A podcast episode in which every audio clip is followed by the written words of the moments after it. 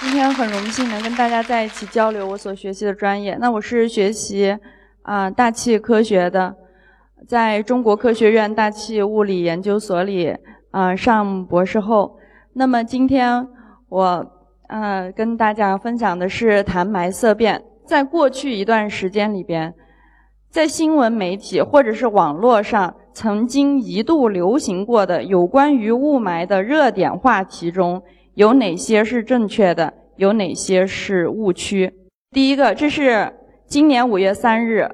啊，美国阿拉斯加新闻网站，这个是阿拉斯加这个快讯报道的，说由于中国的大气污染，阿拉斯加州最大的城市安克雷奇的空气质量就像洛杉矶一样糟糕。就洛杉矶在美国就是以曾经被雾霾困扰而享享有盛名的。呃，前段时间有一本书刚翻译过来的，叫《洛杉矶雾霾启示录》。如果大家感兴趣的话，可以去看一下。洛杉矶这个城市用了几十年的时间，才摆脱了雾霾对他们的困扰。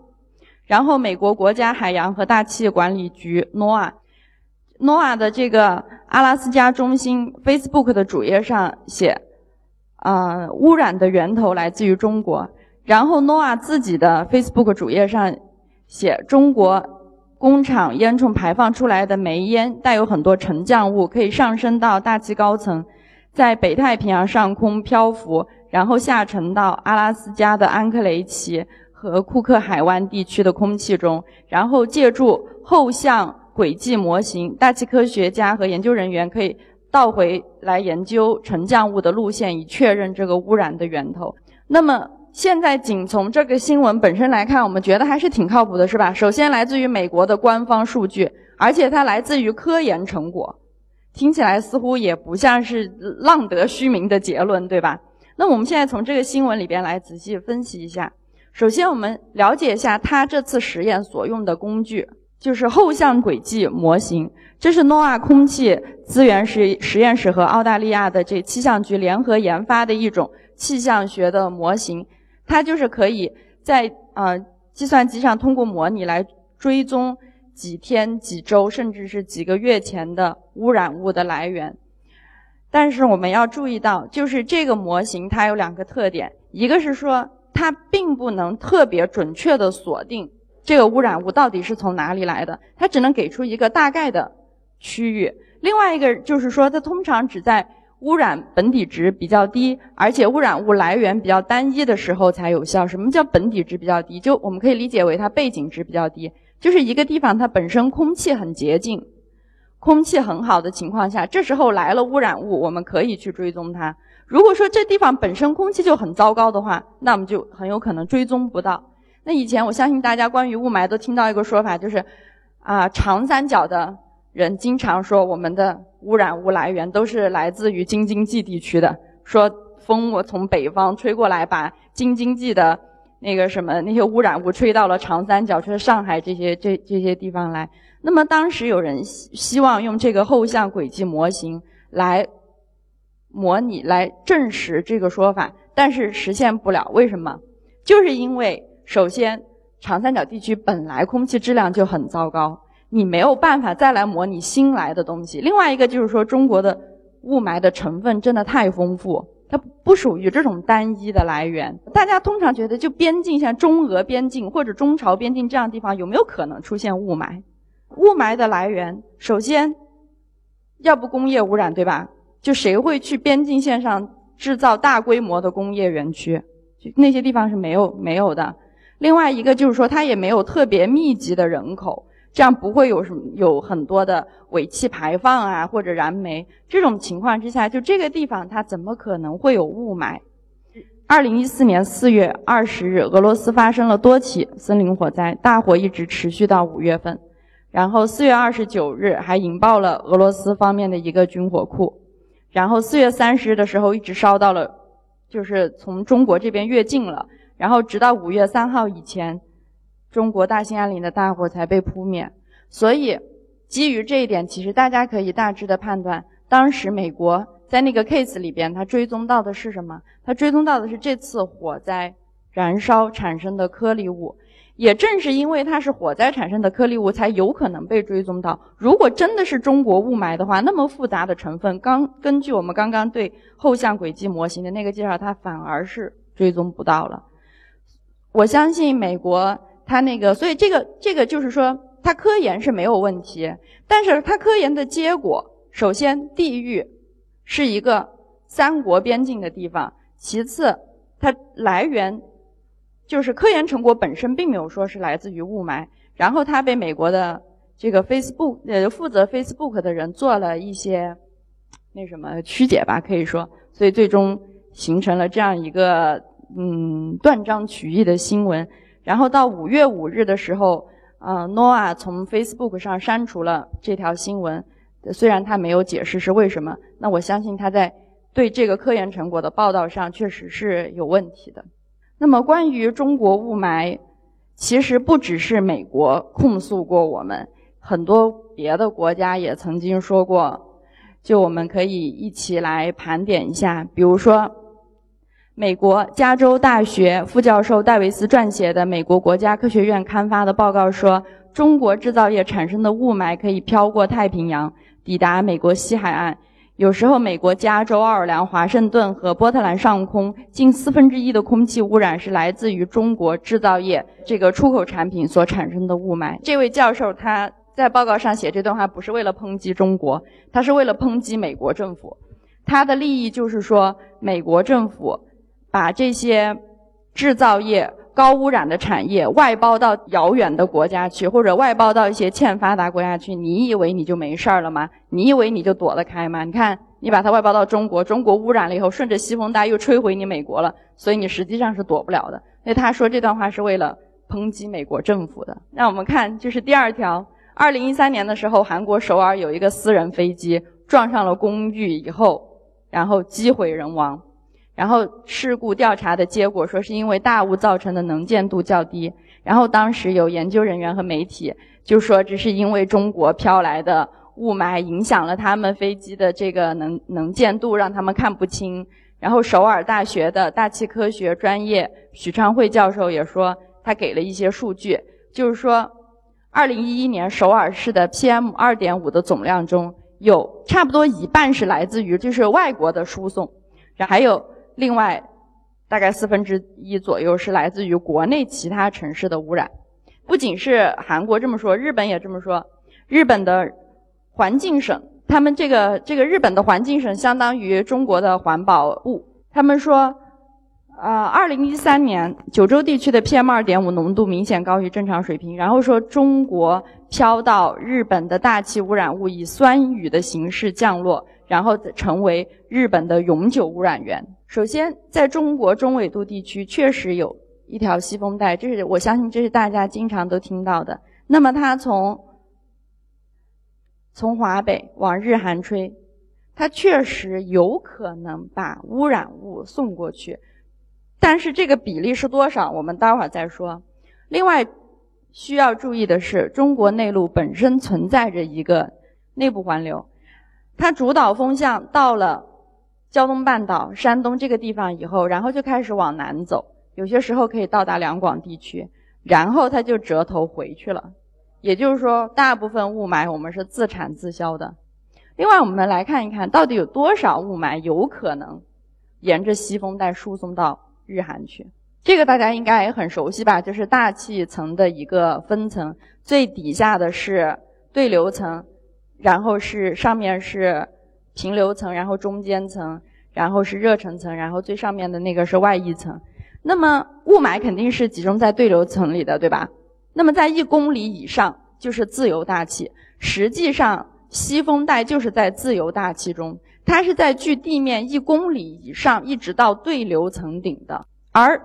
下面这三个我标了红颜色，这这个橙色的这个，这个叫边界层。事实上，雾霾都是集中在边界层里的。边界层的厚度在每天会有变化，在中午温度比较高的时候，它可能会更厚一些，到一点五到两公里；而在晚上的时候，它会变得很薄，只可能只有两三百米。也就是说，其实雾霾的厚度是比较薄的，它几乎不可能进入到自由大气中，也就不可能进入到西风带中。只有在非常特定的气象条件。之下，它才会进入到自由大气的西风带中，才会往日韩那方那个方向飘去。所以这个比例其实是不高的。另外还有一个问题就是，什么时候会发生雾霾？大家知道雾霾有两个必要的条件，一个是环保方面的因素，就是要有很多的污染物的堆积，而且这个污染物超过了大气的自净化能力。就一般，如果你每天少量的释放一点污染物的话，大气有能力把它自己消化掉。但是如果这个污染物每天积累很多，每天积累很多的话，那超过它自净化能力，这时候它就会积累下来。这是它在环保方面的一个因素。但是我们可以想象一下，像现在中国这样的经济发展速度和人口密度，它其实每天的污染物的排放量是差不多的，对吧？不会哪天特别多，哪天特别少。但是奇怪的是，并不是每天都有雾霾，有些时候有，有些时候没有。这是为什么呢？就因为雾霾还需要气象条件的配合。大家可以看这个图，这就是产生雾霾的气象条件。我们平常感受到的温度是随高度而降低的，这大家有感觉吧？就爬山，你爬到高的地方以后，就会觉得比较凉爽。但是在比较特殊的情况下，它会倒过来，产生一个逆温现象。也就是热空气在上面，冷空气在下面，然后热空气就像一个棉被一样把整个城市罩住，然后它如果在通常的情况下，污染物即便被排放出来，也有可能在水平方向上，因为有风就把它吹走，或者在垂直方向上，因为它在扩散，你就把它扩散到其他的地方去。但是，一旦出现了逆温层这样的棉被把它盖在城市里边的话，那它就出不去。它所有的那些污染物都淤积在城市里边。我经常做的一个比喻就是这种感觉，就像你捂在棉被里边放了一个屁，你就无处可逃。然后，这这种情况，这说明什么？就是说雾霾的发生本来就是扩散条件很差的时候，它才会产生雾霾。那扩散条件已经很差了，这些东西又怎么污染物又怎么向上到自由大气里边，参与到西风带的这个运输里边去呢？所以说，啊，国外一些对我们关于雾霾的指责是有杞人忧天的成分。另外就是刚刚还有韩国的那个新闻，那他们后来事后调查，是因为他们那个公寓上忘了开那个障碍灯。另外关于日本的那个酸雨的那个，造成的是因为燃烧煤的时候里边那个硫的成分出来以后形成酸雨。中国煤的品质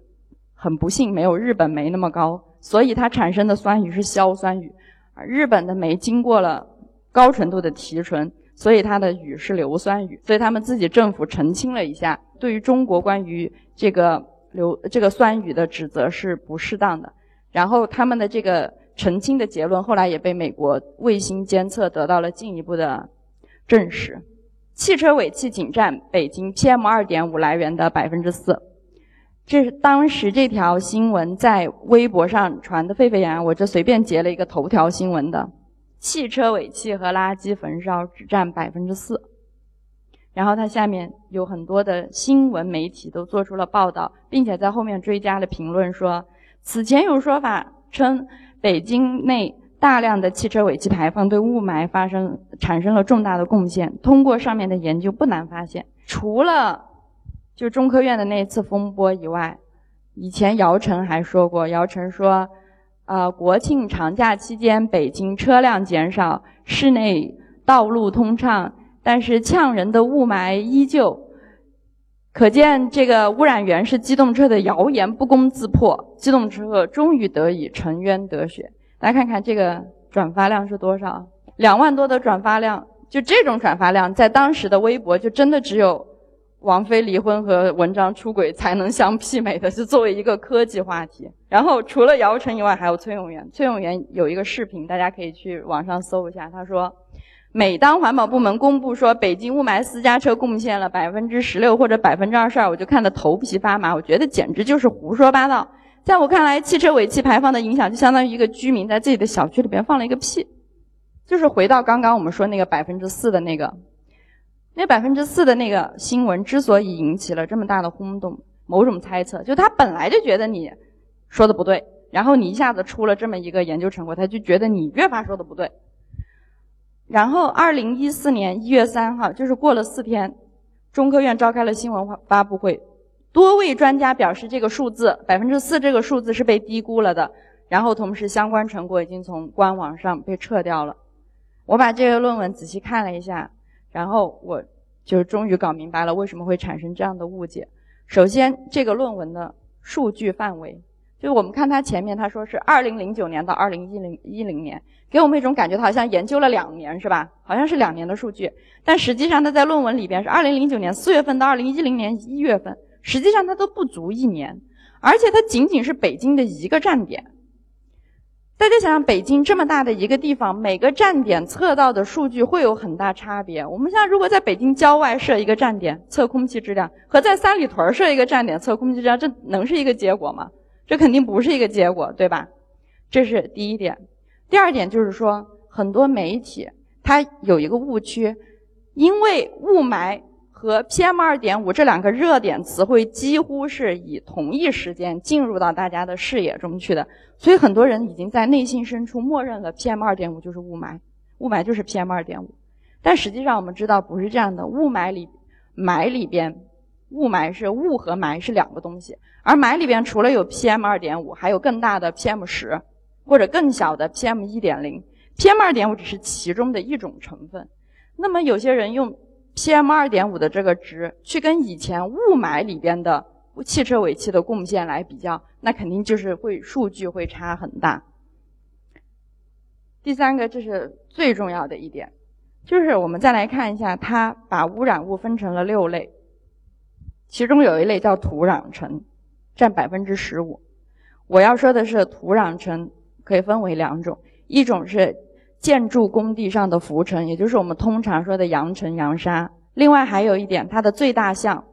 二次无机气溶胶占百分之二十六。也就是说，汽车尾气排放出来，它有一些直接导致了 PM 二点五的增长，这就是那百分之四里边的；还有一些经过化学作用以后。变成了另外一种东西，然后也导致了 PM 二点五的增长。这是那百分之二十六里边的。你这时候你能说这百分之二十六跟汽车尾气没关系吗？它实际上是有关系，它只是经过了一个化学的反应。所以说，如果我们要正确的评估这个